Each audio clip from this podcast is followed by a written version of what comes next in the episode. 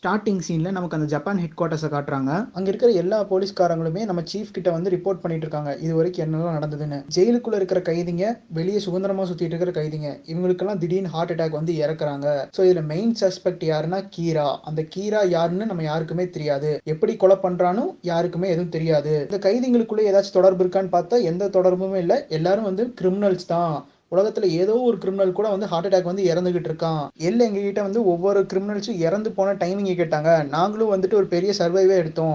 அதுல பாத்துட்டீங்கன்னா திங்கக்கிழமையில இருந்து வெள்ளிக்கிழமை வரைக்குமே நாலு மணிலிருந்து எட்டு மணி வரைக்கும் தான் எல்லா கிரிமினல்ஸும் இறந்துருக்காங்க. அதே சனிக்கிழமை ஞாயிற்றுக்கிழமைன்னு பாத்துட்டீங்கன்னா வந்து அவங்க வந்து எப்ப வேணா இறந்து போறாங்க. காலையில இறந்து போறாங்க சாயந்தரம் இறந்து போறாங்க நைட் இறந்து போறாங்க. அப்படின்னு அங்க இருக்கிற ஒரு ஒரு போலீஸ் வந்துட்டு நம்ம சீஃப் கிட்ட வந்து ரிப்போர்ட் தந்துகிட்டு இருக்காரு. நம்ம எல்லும் பின்னாடி லேப்டாப் மூலமா அதை கேட்டுக்கிட்டு தான் இருக்காரு. இந்த ரிப்போர்ட் எல்லாம் கேட்டுட்டு இருந்த எல்லும் இப்ப பேச ஆரம்பிக்கிறாரு. அது ஏன் கீரா திங்கக்கிழமையிலிருந்து வெள்ளிக்கிழமை வரைக்கும் மட்டும் நாலு மணிலிருந்து ஆறு மணி வரைக்கும் கொலை பண்றான்? சனி ஞாயிறு மட்டும் இஷ்டத்துக்கு கொலை பண்றானே. இதில் ஏதோ ஒன்று இருக்குது அப்படின்னு சொல்லிட்டு எல்லாம் சொல்றாருங்க. ஜப்பான் நாட்டில் ஸ்கூல்ஸு எப்போவுமே ஞாயிற்றுக்கிழமை சனிக்கிழமை இருக்காது. அது போக எல்லா ஸ்கூல்லையுமே மூணு மணி அந்த மாதிரி எல்லா ஸ்கூலுமே முடிஞ்சிடும் டைமிங்கு ஸோ கண்டிப்பாக ஒரு ஸ்கூல் ஸ்டூடெண்ட்டாக தான் இருப்பான் கீரா அப்படின்னு நம்ம எல்லாம் சொல்கிறாருங்க இதே ஒரு வேலைக்கு போகிற ஆள் ஒரு முப்பது வயசு இருபத்தஞ்சு வயசுனா அவருக்கு வேலையே கரெக்டாக இருக்கும். வீட்டுக்கு வந்தோமா படுத்து தூங்கினமா தான் இருக்க முடியும் அவரால். இந்த அளவுக்கு நாலு மணிலேருந்து எட்டு மணி வரைக்கும் டைம் செலவு பண்ணுற அளவுக்கு அவர்கிட்ட டைம் இருக்காது. அதே ஸ்கூல் ஸ்டூடெண்ட்ஸ் பார்த்தீங்கன்னா நாலு டு எட்டுங்கிறது வந்து அவங்க வந்து ரிலாக்ஸ் பண்ணுற டைம் தான். கண்டிப்பாக கீராங்கிறது ஒரு ஸ்கூல் ஸ்டூடெண்ட்டாக தான் இருக்கணும் அப்படின்னு நம்ம எல்லு பேசி முடிக்கிறாரு. அந்த மீட்டிங்ல இருந்து எல்லாருமே ஒத்துக்கிறாங்க. அப்போ நம்ம ஒரு ஸ்கூல் ஸ்டூடெண்ட்டை தான் தேடுறோம் ஸோ ஜப்பானில் இருக்கிற எல்லா ஸ்கூலோட சர்வேவும் எடுத்து அதை நம்ம இப்போ சர்ச் பண்ண போகிறோம் அப்படின்னு சொல்லி பேசிகிட்டு இருக்காங்க. பேசிட்டு அப்படியே அந்த மீட்டிங்கை முடிக்கிறாங்க. ஸோ இப்போ நம்ம சீஃபையும் அசிஸ்டண்ட்டையும் காட்டுறாங்க. சீஃப் வந்து ரொம்ப நாளாக வீட்டுக்கே போகல ஸோ நீங்கள் வந்து போங்க அப்படின்னு சொல்லிட்டு நம்ம அசிஸ்டன்ட் சொல்லிட்டு இருக்காரு. நம்ம சீஃப் வந்துட்டு ஆமாம் வீடுன்னு ஒன்று இருக்கிறதே நான் மறந்துட்டேன். ஸோ அவங்க கூட கொஞ்சம் டைம் ஸ்பெண்ட் பண்ணும். இன்னைக்கு நான் வீட்டுக்கு போயிடுவேன் அப்படின்னு சொல்கிறாங்க அப்படியே கட் பண்ணி இப்போ நம்ம ஹீரோவை காட்டுறாங்க. ஹீரோ அவரோட தங்கச்சிக்கு வந்து மேக்ஸ் சொல்லி கொடுத்துக்கிட்டு இருக்காரு. ஸோ வந்து அப்பா வந்துட்டாரு அப்படின்னு சொல்லிட்டு அவங்க அம்மா சொல்லும்போது தங்கச்சிக்கார் இருந்துட்டு "ஆ, அப்பா வந்துட்டாரு. ரொம்ப நாளாச்சு அவரை பார்த்துன்னு சொல்லிட்டு ஓடுறாரு. நம்ம ஹீரோவோட அப்பா வேற யாருமே இல்லைங்க. அந்த போலீஸ் டிபார்ட்மெண்ட்டோட சீஃபு அவரு தாங்க நம்ம ஹீரோவோட அப்பாவே. இப்போ ரொம்ப நாள் கழிச்சு நம்ம ஹீரோ அவர் அப்பாவை பார்த்தோன்னே எப்படிப்பா இருக்கீங்க? ஒர்க்கெல்லாம் எப்படி போகிறது அப்படின்னு சொல்லி கேட்குறாங்க ஸோ அப்படியே டைனிங் டேபிளில் உட்காந்து சாப்பிடும்போது தான் சொல்றாரு இந்த கேஸ் ரொம்பவுமே தலைவலியா இருக்கு. ஸோ இதை பத்தி உங்ககிட்ட நான் சொல்ல முடியாது. என்னோட டிபார்ட்மெண்ட் ரூல்ஸ் அப்படி. பட் இந்த கேஸை முடிஞ்ச வரைக்கும் நாங்கள் சீக்கிரம் முடிக்க பார்க்குறோம் அப்படின்னு பேசிட்டு இருக்காருங்க. அப்படியே அவங்க சாப்பிட்டு முடிச்சதுக்கப்புறம் நம்ம ரியூக்கு நம்ம ஹீரோ கிட்ட கேட்குது ஓ உங்க அப்பா ஒரு போலீஸ் அதனால தான் எப்படியெல்லாம் இன்வெஸ்டிகேட் பண்ணுவாங்கன்னு உனக்கு தெரிஞ்சிருக்கு. அப்படின்னு கேட்கும்போது நம்ம ஹீரோ ஆமா எங்க அப்பாவோட கம்ப்யூட்டரை ஹேக் பண்ணி என்னால போலீஸ் இது வரைக்கும் என்னென்ன கண்டுபிடிச்சிருக்காங்கன்னு சொல்லிட்டு நான் ஈஸியாவே பார்க்க முடியும்னு சொல்லிட்டு ஹீரோ அவரோட சிஸ்டமில் வந்து அவங்க அப்பா சிஸ்டம் கனெக்ட் பண்ணி ஹேக் பண்ணி உள்ள இருக்கிற ஃபைல்ஸ் எல்லாம் பார்த்துட்டு இருக்காங்க. அப்பதான் நம்ம ஹீரோ சொல்கிறாரு ஓகே இவங்க ஆல்ரெடி ஒரு ஸ்கூல் ஸ்டூடெண்ட்டை சந்தேகப்பட ஆரம்பிச்சிட்டாங்க அப்படின்னு சொல்கிறாருங்க நம்ம ஹீரோக்கு வந்துட்டு அவ்வளோதான் நீ மாட்டிக்க போறியா? அப்படின்னு கேட்கும்போது நம்ம ஹீரோ வந்துட்டு இல்ல நான் ஏதோ தப்பு பண்ணியிருக்கேன். என்ன தப்பு பண்ணியிருக்கேன்? அப்படின்னு சொல்லிட்டு யோசிக்கும் போது தாங்க யோசிக்கிறாரு. ஓகே அந்த டைமிங் மூலமா தான் அவங்க வந்து ஸ்கூல் ஸ்டூடெண்ட்டை வந்து சந்தேகப்பட்டிருக்காங்க. ஸோ அதுக்கு நான் ஒரு ஒலி பண்ணும் அப்படின்னு சொல்லிட்டு ஹீரோ யோசிக்கிறாருங்க. அப்படியே டெத் நோட்டை பார்த்துட்டு இருக்கும்போது தான் அப்படியே சொல்றாரு. ஓகே இந்த டெத் நோட்ல நான் ஒருத்தரோட பேர் எழுதணும்னா அவங்க நாற்பது செகண்ட்ல ஹார்ட் அட்டாக் வந்து இறந்துருவாங்க. இதே நான் எப்படி சாகணும்னு நினைக்கிறேனோ அதையும் இந்த டெத் நோட்ல எழுதுனா அவன் அப்படியே சாவான். ஸோ இதனால என்னால ஏன் டைம் எழுத முடியாது? அவன் இந்த இத்தனை மணிக்கு தான் சாகணும்னு சொல்லிட்டு நான் டைம் எழுதுனேன்னா அப்ப அவன் அந்த டைமுக்கு தானே சாவான். உனக்காக இப்போ ஒரு புது விஷயத்தை காட்ட போறான் ரியூக்கு அப்படின்னு சொல்லிட்டு நம்ம ஹீரோ என்னமோ அந்த நோட்ல எழுதுறாரு. ஸோ அடுத்த நாள் காலையில காட்டுறாங்க ஹீரோ அவரோட ஸ்கூலுக்கு கிளம்பி போய்கிட்டு இருக்காரு. ஜெயில ஒருத்தர் ஹார்ட் அட்டாக் வந்து இறந்து போறான். ஸோ கொஞ்ச நேரம் கழிச்சு நம்ம ஹீரோ அப்படியே வாலிபால் விளாண்டுட்டு இருக்காரு. ஸோ அப்போ இன்னொரு இடத்துல இன்னொருத்த ஹார்ட் அட்டாக் வந்து இறந்து போறான். அப்படியே ஹீரோ லஞ்ச் சாப்பிட உட்காரும்போது அங்க சம்மந்தமே இல்லாம இன்னொரு ஆள் ஹார்ட் அட்டாக் வந்து இறந்து போயிடுறாங்க. அப்படியே கட் பண்ணி இப்போ ரெண்டு நாள் கழிச்சு நம்ம சீஃபை கட்டுறாங்க. சீஃப் அப்படியே கத்துறாரு. எப்படி? அதுக்குள்ள இருபத்தி மூணு பேர் செத்து போயிருக்காங்க. நேத்து ஒரு இருபத்தி மூணு பேர். ஒரு நாளைக்கு அவன் இருபத்தி மூணு பேத்துக்கு மேலே கொண்டுகிட்டு இருக்கான். ஸோ இவனை தடுக்கிறதுக்கு வேற வழியே இல்லையா? எப்படி இவன் பேட்டர்னை சேஞ்ச் பண்ணான் முன்னாடிலாம் கூட நாலு டு எட்டு தான் கொலை பண்ணிட்டு இருந்தான். இப்போ ஒரு மணி நேரத்துக்கு ஒருத்தனை கொலை பண்ணிக்கிட்டு இருக்கானே அப்படின்னு சொல்லிட்டு கத்திட்டு இருக்காரு. லேப்டாப்ல கேட்டுட்டு இருந்த எல்லாம் இப்போதாங்க பேச ஆரம்பிக்கிறான். இந்த மாதிரி கீராவால ஒருத்தர் எத்தனை மணிக்கு சாகணும்னு அந்த நேரத்தையுமே அவனால கணிக்க முடியுது அப்படின்னு நம்ம எள்ளு சொல்லிட்டு இருக்காரு. இதை கேட்டோன்னு எல்லாருமே ஷாக் ஆகுறாங்க. எள்ளு சொல்றாரு இந்த மாதிரி கீரா எனக்கு டைரக்டாவே சேலஞ்ச் பண்ற மாதிரி தான் இருக்கு. ஆனால் எனக்கு ஒன்று மட்டும் தான் புரியல. நம்ம எப்போ ஒரு ஸ்கூல் ஸ்டூடெண்ட்டை சந்தேகப்பட ஆரம்பிச்சோமோ அப்போவே அவனோட பேட்டர்னை மாற்றிட்டான் ஸ்கூல் ஸ்டூடெண்ட்டை சந்தேகப்படுறது நம்ம டிபார்ட்மெண்ட்டுக்குள்ளே மட்டும் தான் தெரிஞ்சிருந்தது. எப்படி அது கீராக்கு தெரிய வந்துச்சு அப்படின்னு சொல்லிட்டு இங்கே எள்ளு யோசிச்சுட்டு இருக்கும்போதே நம்ம கட் பண்ணி நமக்கு ஹீரோவை கட்டுறாங்க. நம்ம ரியூக்கும் ஹீரோவும் பேசிட்டு போயிட்டு இருக்காங்க. அப்பதான் நம்ம ரியூக்கு ஹீரோ கிட்ட கேட்குது இந்த மாதிரி போலீஸ் ஸ்டூடெண்ட்டை சந்தேகப்படுது அப்படின்னு தெரிஞ்ச உடனே நீ உன்னோட பேட்டர்னை மாற்றிட்ட ஸோ அப்போ வந்து எல்லாத்துக்கும் டவுட் வரும்ல. ஏதோ ஒரு போலீஸ் வந்து கீராக்காக வேலை செய்கிறாங்க அப்படின்னு சொல்லிட்டு எல்லாத்துக்குமே சந்தேகம் வரும்ல? அப்படின்னு சொல்லிட்டு நம்ம ரியூ கேக்குதுங்க. நம்ம ஹீரோவும் சொல்ல ஆரம்பிக்கிறாரு அதுதான் என்னோட பிளானே மனுஷங்களுக்குள்ள இந்த சந்தேக புத்தி எப்பவுமே சீக்கிரமாவே வளர்ந்துரும். இப்ப எள்ளு வந்து மத்த போலீஸ் மேல சந்தேகப்படுவாள இந்த மாதிரி உங்களுக்குள்ள ஒரு கருப்பாடு இருக்குன்ட்டு. ஸோ ஒவ்வொருத்தரை பத்தி விசாரிக்கும் போது மத்தவங்களுக்கு தோணும்ல இந்த எள்ளு யாரு? இவன் மட்டும் நம்மளை பத்தி விசாரிக்கிறான். ஒருவேளை இவனே அந்த கருப்பாடா இருந்தா என்ன பண்றதுன்னு சொல்லிட்டு மத்த போலீஸுங்களுக்கும் இவன் மேல சந்தேகம் வரும். ஸோ அப்படி சந்தேகம் வரும்போது நம்ம எல்லை பத்தி அவங்களுக்கு தெரிய வரும். ஸோ எல்லை நான் தேடி போக வேண்டியது இதில் எனக்காக இந்த போலீஸ்காரங்களே அவனை வந்து கண்டுபிடிச்சு யார் எல்லுன்னு சொல்லிட்டு கண்டுபிடிப்பாங்க அப்படின்னு நம்ம ஹீரோ சொல்றாருங்க. அப்படியே கட் பண்ணி போலீஸ் ஸ்டேஷனை காட்டுறாங்க.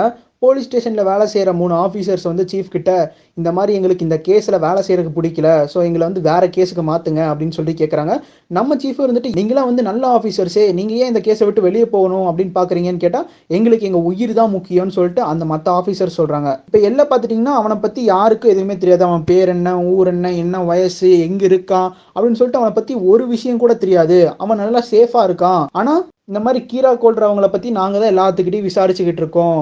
இந்த மாதிரி எல்லாத்துக்கிட்டையும் ஐடி கார்டு காட்டி நான் போலீஸு. எங்களுக்கு வந்து இந்த மாதிரி இன்ஃபர்மேஷன் தெரியணும்னு சொல்லிட்டு எல்லாத்துக்கிட்டையுமே கேட்டுட்ருக்கோம் ஸோ இந்த மாதிரி ஒருத்தங்கிட்ட போயிட்டு நான் கீரா யாருன்னே தெரியாமல் கீரா கிட்ட போயிட்டு இந்த மாதிரி நான் கேட்கும்போது அவன் என்ன பண்ணுவான்? என்ன வந்து கொன்றுவான். ஸோ அதுக்கப்புறம் என் பொண்டாட்டி பிள்ளையெல்லாம் யார் பார்க்குறது எனக்கு இந்த வேலையே வேணாம். இப்போ மட்டும் நீங்கள் என்ன இந்த கேஸில் இருந்து தூக்கலைன்னா நான் வேலையை விட்டே போகிறேன் அப்படின்னு சொல்லிட்டு அந்த மூணு பேருமே அந்த ஆஃபீஸை விட்டு கிளம்பிடுறாங்க. நம்ம சீஃப் எவ்வளவோ தடுக்க பார்க்குறாரு பட் அந்த மூணு பேர் கிளம்பி போயிடுறாங்க. இப்போ அப்படியே கட் பண்ணி நம்ம ஹீரோவை காட்டுறாங்க. ஹீரோ வாரத்துக்கு ரெண்டு நாளோ மூணு நாளோ வந்து அந்த நைட் டியூஷன் அந்த மாதிரி போவார். ஸோ அந்த மாதிரி தான் உட்காந்து படிச்சுக்கிட்டு இருக்கும்போது நம்ம ரியூக்கு காட்டுறாங்க. நம்ம ரியூக்கு ஏதோ தப்பாக நடக்கிற மாதிரியே தோணுது. அப்படியே அந்த கிளாஸில் அப்படியே நடந்து வந்து அப்படியே ஜன்னலை எட்டி பார்க்குதுங்க. பார்த்தா யாரோ ஒரு ஆள் அப்படியே பில்டிங் பக்கத்தில் ஒளிஞ்சிக்கிட்டே நம்ம ஹீரோ இருக்கிற பில்டிங்கே அப்படியே பார்த்துக்கிட்டே இருக்காரு. ஸோ இதை நம்ம ரியூக் பார்த்துருது. இப்போ அப்படியே கட் பண்ணி நம்ம எல்லாம் காட்டுறாங்க. எல் என்ன பண்ணியிருக்காருன்னா கீரா கேஸுக்கு வேலை செய்கிற எல்லா போலீஸ்காரங்களோட ஃபுல் இன்ஃபர்மேஷன் எடுத்து வச்சிருக்காரு. மொத்தம் நூற்றி நாற்பத்தோரு பேர் இருக்காங்க. ஸோ இவங்களை வந்து ஒவ்வொரு எஃபிஐ ஏஜென்ட்ஸ் வந்து வாட்ச் பண்ணும். இவங்களையும் வாட்ச் பண்ணும் இவங்களோட குடும்பத்திலையும் வாட்ச் பண்ணும். அப்போ கீராவும் இவங்களுக்கு சம்மந்தப்பட்டவங்களா இருக்கணும் இல்லாட்டி இவங்க குடும்பத்துக்கு சம்மந்தப்பட்ட ஒரு ஆளாக தான் இருக்கணும் அப்படின்னு நம்ம எல்லு யோசிக்கிறாருங்க. இப்போ அப்படியே கட் பண்ணி நம்ம ஹீரோவையும் ரியூக்கு காட்டுறாங்க. நம்ம ரியூக்கு ஹீரோ கிட்ட இந்தம்மா லைட்டு உங்ககிட்ட நான் கொஞ்சம் பேசணும்ப்பா அப்படின்னு நம்ம ரியூ கேட்குறாருங்க ஆனால் நம்ம ஹீரோ என்ன சொல்கிறாருன்னா டேய் நான் இப்போ உங்ககிட்ட பேசினேன்னா நான் ஏதோ தனியாக பேசிகிட்டு இருக்கேன்னு நினைப்பாங்க. எங்கிட்டலாம் பேசாத அப்படின்னு சொல்லிட்டு போயிட்டு இருக்காரு அப்போ நம்ம ரியூக் சொல்கிறாரு ஓ சரி நீ வந்து பேச வேணாம். நான் பேசுகிறத மட்டும் நீ கேளு. இந்த மாதிரி நான் உனக்கு ஒன்றும் கெட்டது சொல்ல போகிறதில்ல நல்ல விஷயம் தான் சொல்ல போகிறேன் உனக்கு ஒரு யூஸ்ஃபுல்லான இன்ஃபர்மேஷன் தான் சொல்ல போகிறேன் ஏன்னா நீ டெத் நோட் எடுத்தனால தான் நான் கொஞ்சம் என்ஜாய் பண்ணிக்கிட்டு இருக்கேன். இதே வேற ஏதாவது சேனல் எடுத்துட்டு இருந்தானா என் நிலைமை எப்படியா இருக்குன்னே தெரியாது. ஸோ நான் சொல்கிறத வந்து நீ தெளிவாக கேட்டுக்கோ. நான் வந்து உன்னோட சைடும் கிடையாது எல்லோட சைடும் கிடையாது. நான் பார்த்தீங்கன்னா ஒரு ஸ்பெக்டேட்டர் மாதிரி தான் நீயும் எல்லும் விளாடுறீங்க நான் அதை பார்க்குறேன் அவ்வளோதான் ஆனால் நீ என்னோட ரூம்மேட்டு அது போக நீ எனக்கு ஆப்பிள்ஸ் எல்லாம் வேற கொடுக்குற.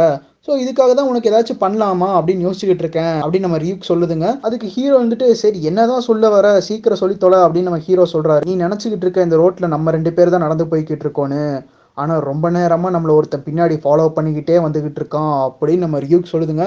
இதை கேட்டோன்னே ஹீரோ அப்படியே நின்னுறாரு ஸ்டன் ஆகிட்டு பார்த்தா நம்ம ரியூக் சொன்ன மாதிரியே நம்ம ஹீரோவை யாரோ ஃபாலோ பண்ணிட்டு பின்னாடி வந்துகிட்டு இருக்காங்க. நம்ம ஹீரோவை புரிஞ்சுக்கிறாரு யாரோ பின்னாடி வராங்கன்னு. ஸோ அப்படியே நடக்க ஆரம்பிக்கிறாரு. அப்பதாங்க நம்ம ரியூக் சொல்லுது இந்த மாதிரி ரொம்ப நேரமாக நம்மளை யாரோ பார்த்துக்கிட்டே இருக்கிற மாதிரி எனக்கு ஒரு உள்ளுணர்வு வந்துச்சு. அதனால தான் வந்து நான் பார்த்தேன். அவனால் என்ன பார்க்க முடியாது. பட் என்னால் அவனை பார்க்க முடியல. ஸோ நான் கண்டுபிடிச்சிட்டேன். அவன் நம்மளை ஃபாலோ பண்ணிட்டு இருக்கான்னு அப்படியே நம்ம ஹீரோ வீட்டுக்கு வராருங்க. வீட்டுக்கு வந்த ஹீரோ யோசிச்சுட்டு இருக்காரு. நம்ம எள்ளு நம்ம நினைச்சதை விட சீக்கிரமாவே கண்டுபிடிச்சிட்டான். போலீஸ்க்கும் கீராக்கும் சம்மந்தம் இருக்குன்னு. இப்போ போலீஸ் என்ன மட்டும் சந்தேகப்படுறாங்களா?